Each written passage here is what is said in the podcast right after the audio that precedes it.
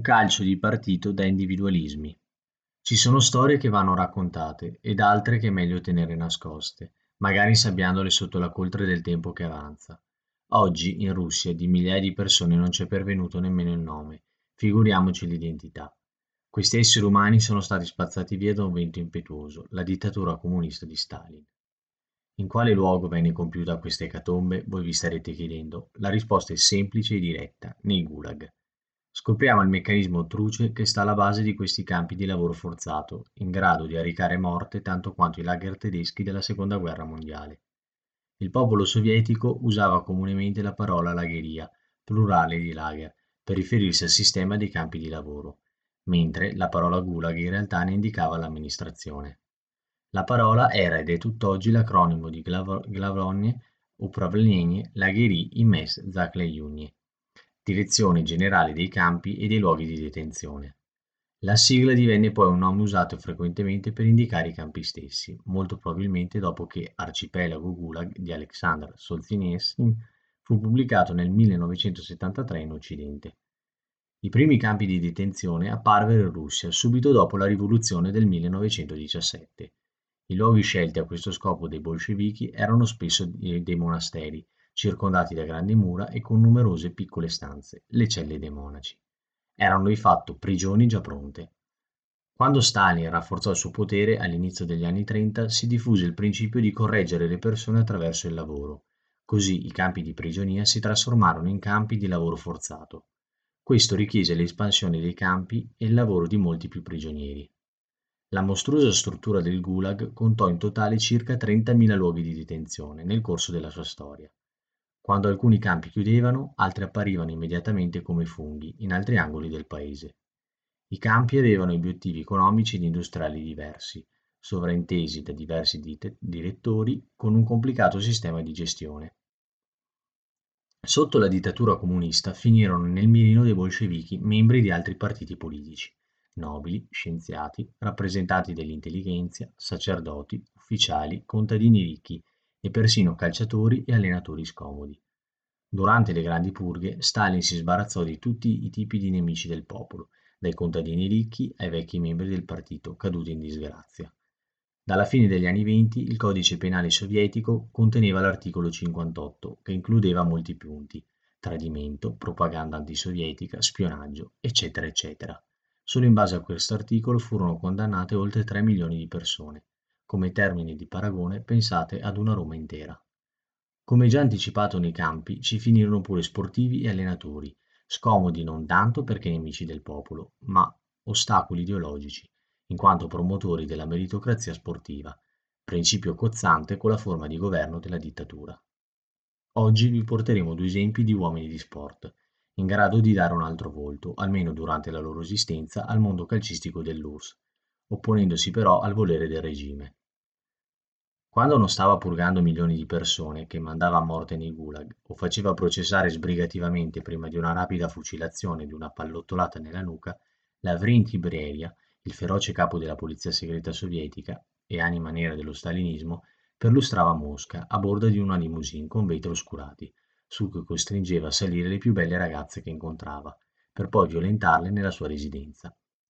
Quando non faceva uccidere i suoi connazionali, il terribile Giorgiano si dedicava volentieri al suo hobby preferito, il calcio.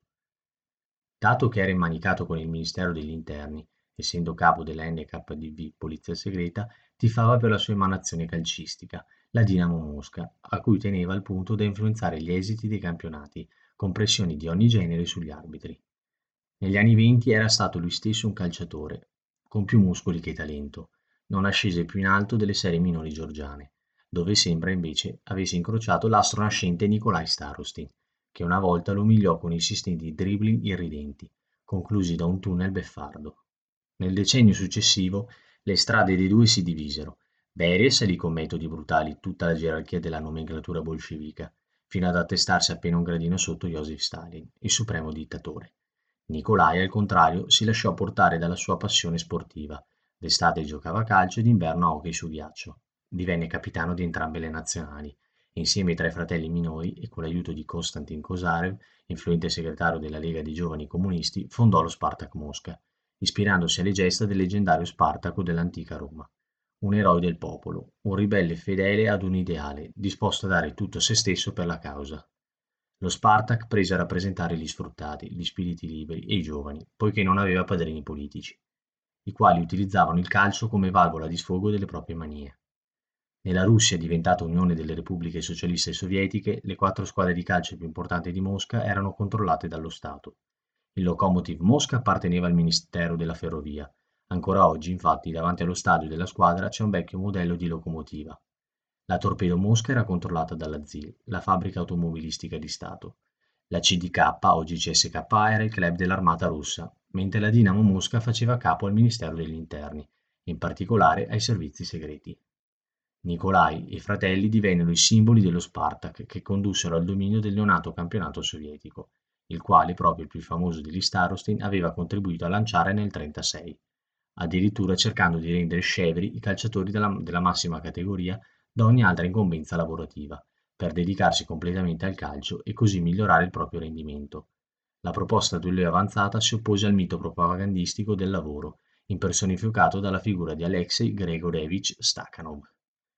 Quella sovversiva proposta che minava alla radice il sacro dogma non passò inosservata. In principio, tuttavia, il temibile Beria era più che altro infastidito dai risultati insoddisfacenti della Dinamo Mosca, costretta a mangiare la polvere degli spartachisti.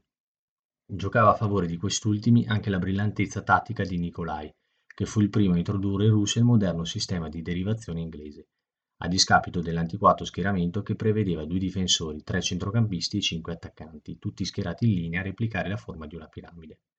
Secondo i dettami del modulo britannico, Nicolai arretrò il centro mediano nella posizione di difensore centrale e disallineò il fronte d'attacco. La novità fu steggiata dai vertici del partito, che già associavano nella loro mente il calcio ad un prodotto borghese che provocava divismo e individualismo, violenza sul campo e nella folla, corruzione morale dell'incorruttibile Homo Sovieticus. Figuriamoci nei confronti del modo di intendere questo sport di Nicolai, segno di imprevedibilità, di casualità, dove nessuno sapeva cosa sarebbe successo. La palla e il corpo prendevano direzioni non dichiarate. Sfuggiva qualunque dettame dichiarato dal regime. Dopo un periodo iniziale di inevitabile apprendistato, durante il quale lo Spartak subì anche un'umiliante sconfitta casalinga per 2-5 contro le acerrimi rivali della Dinamo Mosca, la squadra degli Starostin assimilò a dovere il nuovo verbo tattico, dominando tutte le competizioni nazionali. Fu allora che si completò la contrapposizione fra Nicolai e Beria, che assunse caratteri non solo sportivi, ma anche ideologici e politici, con un esito tutt'altro che piacevole per il secondo. Il rancore, tra i due, era alle stelle, ma chi possedeva davvero il potere era Beria e la famiglia Starostin ne era ben consapevole. Nel 1939, quando ormai gli arresti erano all'ordine del giorno, i quattro fratelli, compreso Nikolai, vennero infatti accusati di tradimento nei confronti della nazione. L'accusa ufficiale era l'aver disputato numerose gare nei paesi capitalistici. L'NKVD, il commissario del popolo per gli affari interni, riteneva infatti sospetto qualsiasi contatto del popolo sovietico con gli stranieri. Accusa mendace. Questa ripicca costò dieci anni di detenzione nei gulag, durante i quali Nikolai fu trasferito innumerevoli volte per i suoi meriti sportivi. Per ironia della sorte tutti i capi delle prigioni infatti lo volevano al loro servizio per allenare la squadra di cui erano responsabili. L'amore che era riuscito insieme ai suoi fratelli a, diffondere nel paese non aveva confini. La politica e la repressione non erano riuscite a distruggere l'immagine dei gladiatori che avevano ormai disseminato in tutta la Russia. Nessuno ne era immune, neanche Vasily Stalin, figlio del capo supremo dell'URSS che si impose per riportare il suo amato campione a Mosca, nonostante per legge gli fosse stato vietato. Iniziato, iniziò così un braccio di ferro tra il primogenito di Stalin e Beria, che si concluse solo nel 1953, quando Khrushchev salì al potere, arrestò il capo dell'NKVD e finalmente i fratelli Starostin furono liberi di tornare alle loro vite, e più di tutti al loro Spartak. La squadra seguì le vicende dei suoi beniamini e infatti dopo anni di sofferenza tornò nuovamente alla vittoria. I decenni successivi furono costellati da alti e da bassi, ma il tifo sfegatato di milioni di tifosi non venne mai meno. Nel 1996 Nicolai morì e lo Spartak regalò alla sua memoria ben sei scudetti consecutivi, salvo poi cadere in una fase di depressione, tanto che dal 2002 al 2016 riuscì a vincere solo una Coppa di Russia. Dopo Nikolai Starostin, oggi vi porteremo sul piatto la storia del giocatore più talentuoso mai esistito nella storia del calcio russo, Purtroppo la sua carriera ebbe un epilogo tragico, in quanto fu condannato per un presunto stupro con conseguente pena di sette anni. Ma procediamo lentamente, facciamo chiarezza sui passaggi della vicenda. Difficile parlare di certe storie, ancor di più se connesse al calcio. Difficile immaginare che non avremo mai più l'occasione di ammirare all'opera una macchina da gol così roboante. Un calciatore di cui non sapremo mai la grandezza. Edward Strestow. Un talento straordinario, che nelle menti minuscole dei comunisti dell'URSS degli anni 50 sarebbe dovuto servire solo a dare lustro alla società sovietica, a diventare il simbolo dello sport comunista un messaggio propagandistico della virilità dell'uomo. Così, per ordine delle alte sfere, quelle che dicono di governare in nome del popolo, decisero di rovinargli la carriera e la vita. Dovevano solo trovare il pretesto. Questo in Russia negli anni 50 bastava e avanzava. Lo trovarono una frase pronunciata da Edward alla persona sbagliata nel posto, nel posto sbagliato. Secondo molti, così si spiega la triste vicenda di Edward Strelstow, che all'epoca dei fatti aveva compiuto 21 anni e vantava nel suo palmarès un'Olimpiade nel 1956 in Australia ed un pallone d'oro sfiorato, infatti arrivò settimo nella classifica finale.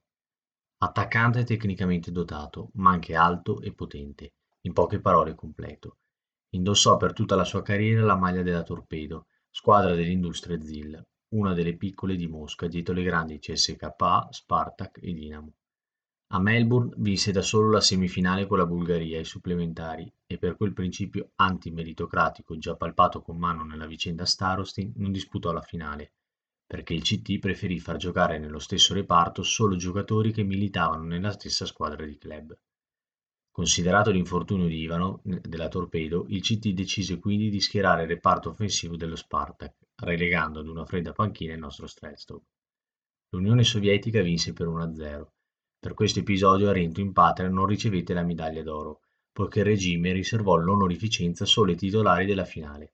Pensate un po' al modo contorto di ragionare dei sovietici a quel tempo.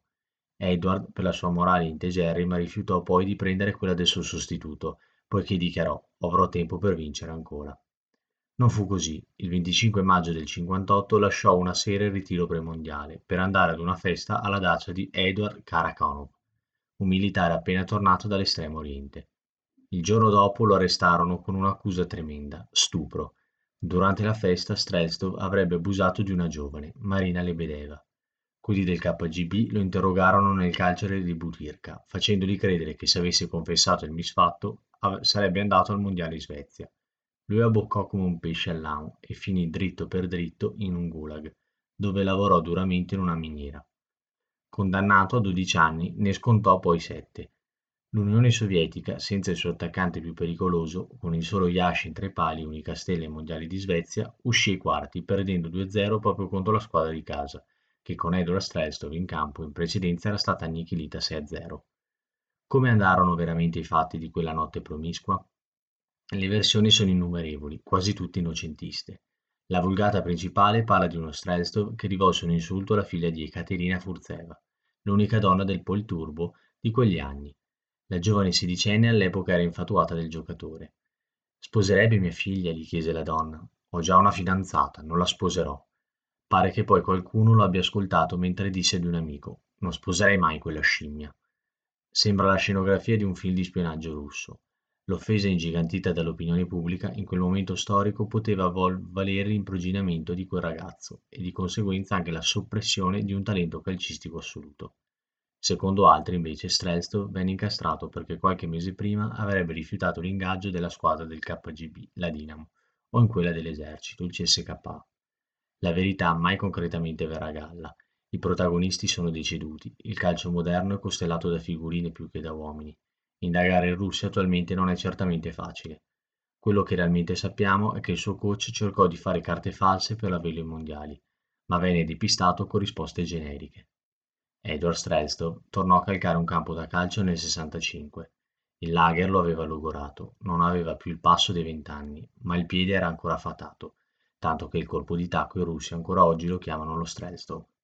Rimessosi in pista con la Torpedo, vinse il suo primo titolo proprio nel 65, venendo eletto poi miglior calciatore sovietico nel 67 e nel 68. Purtroppo appese gli scarpini al chiodo nel 70. Al resoconto finale, Edward giocò 222 partite con i bianconeri di Mosca, segnando 99 reti. In nazionale invece il bottino si fermò a 25 gol in 38 partite, quarto nella classifica all-time dei marcatori sovietici dietro Blokin, Pratosov e il compagno di squadra Ivanov. L'epilogo, come detto in apertura, fu drammatico. Colpito da un tumore alla gola, causato certamente dagli anni trascorsi in miniera, Edward Streltsov morì prematuramente a Mosca il 20 luglio del 90. Il giorno dopo avrebbe compiuto 53 anni. Come ci insegna Lev Tolstoi, la gioia non consiste nella scoperta della verità, ma nella ricerca di essa. Forse quello che Edward avrebbe desiderato